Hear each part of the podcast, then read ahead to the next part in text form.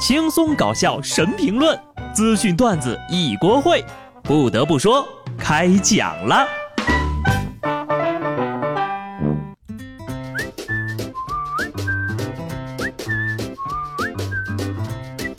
哈喽，听众朋友们，大家好，这里是有趣的。不得不说，我是机智的小布。截止到现在呢，全国的高考成绩啊就都放榜了。今年的考生也挺不容易的，希望广大学子们都能够达到自己的小目标。作为一个过来人呢，我也给学弟学妹们的报考呀提一个不成熟的小建议：优先北上广深哈。毕竟呢，大城市不但网速快，机会也多呀。啊，对了，如果咱考的成绩特别好呢，也不能太过激动。这不，前两天嘛，就在江西南昌，一个高三的毕业生因为高考分数超过了预期的三十分，兴奋过度，突发脑出血。经过紧急手术才给抢救回来，好在目前已经脱离了危险，病情已经恢复了稳定。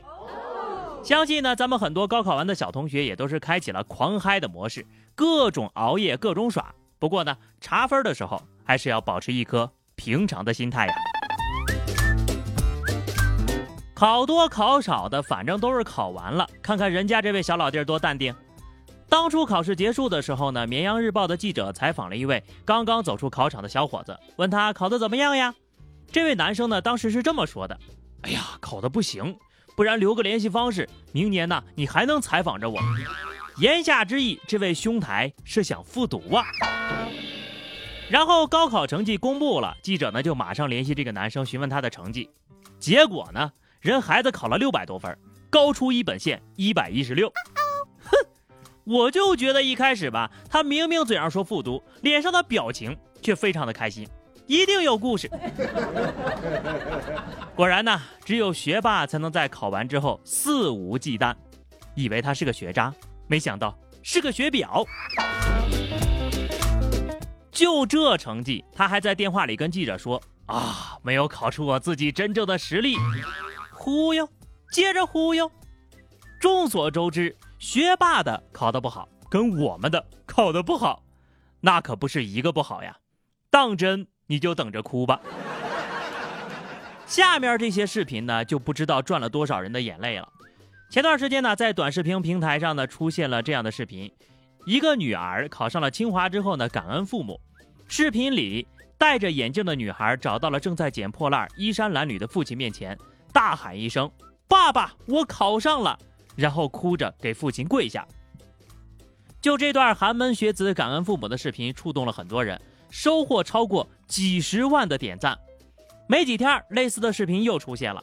这次呢是女孩的爸爸在工地搬砖，但是剧情是一模一样的。女孩一边喊着我考上了，一边给父亲跪下。没过几天，又又一段视频出来了，情节还是一样，女孩考上清华感恩父母。但这回呀，父亲变成了植物人，躺在病床上。认真的网友呀，就突然发现这几段视频里的女孩呢，根本就是同一个。哎，一个姑娘，三个爸爸。所以真相只有一个：这段看哭了几十万人的视频，其实是摆拍的，也就是假的。随后呢，视频的拍摄者也承认了这件事儿，但对于大家说他骗人的指责呢，他觉得很委屈。我又没说是真的。如果你觉得我骗眼泪，那你们看那些韩剧啊，看的稀里哗啦的，怎么不去找他们呢？本来就是一个正能量的段子嘛，想让孩子知道父母不容易。如果说我这是在欺骗，那所有的段子手都是在欺骗。你可别碰瓷儿人家韩剧了，人韩剧一开始就说了这个是虚构的，但你把虚构的当成真实的，制造假新闻和演戏根本就是两码事儿。你是没有要礼物，也没有拉赞助呀，但是你用假视频圈粉收割流量，算不算欺骗呢？就是有人呐，因为看了一些奇奇怪怪的剧情，就学会模仿了。山东济南一男子呢，在小区里看见一个住户忘拔钥匙，生出了盗窃的念头。入室之后呀，他就学那电影里面的手刀动作，想把熟睡的主人给拍晕了，给自己争取更多的盗窃时间。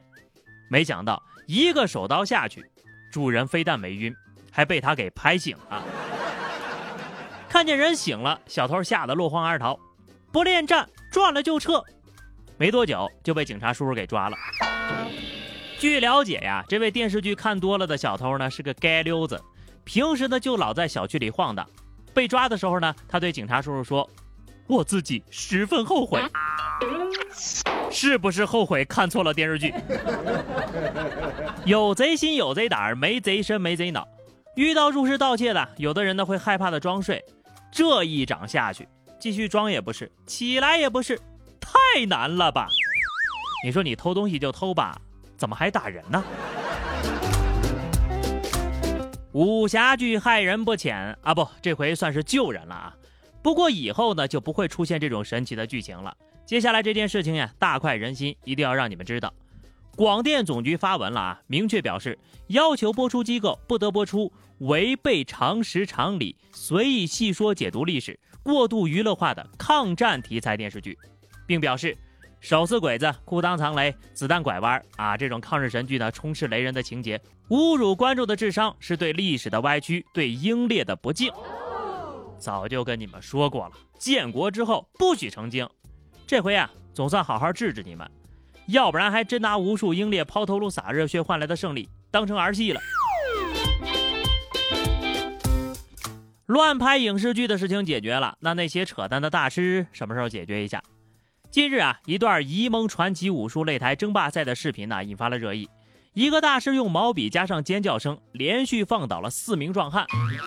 要说现在的大师呀，也是真难当啊，太考验群众演员的演技了。当地武协呢做出了回应，说是沂蒙传奇武术擂台争霸赛涉嫌违规办赛，并表示呢，公安部门已经介入了。官方反应迅速，回应及时。这么看呢，好像也没什么问题啊。但是呢，问题就出在了这个用毛笔的大师身上。虽然看上去仙风道骨，但其实呀，他并不是什么武侠大师啊，而是抖音上的一个网红。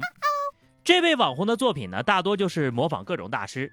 你比如拿着毛笔在纸上打滚的国画大师，没收鉴定费就说古董是假货的鉴宝大师，以及一两拨千金的武林高手。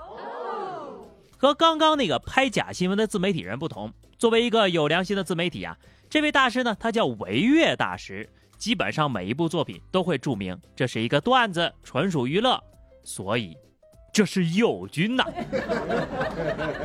不过呢，能够引起官方的注意，趁机清查武术界的乱象，也算是维越大师的反讽作品起到作用了，这个应该才算是正能量吧。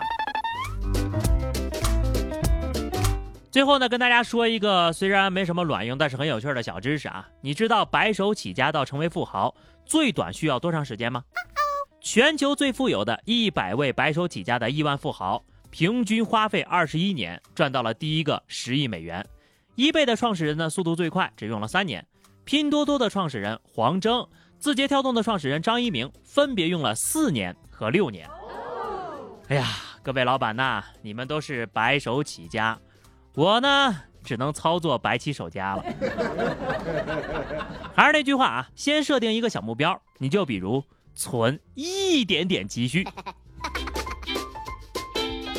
说这个呀，其实是想告诉大家，在正确的道路上，运用智慧和努力是可以创造财富的。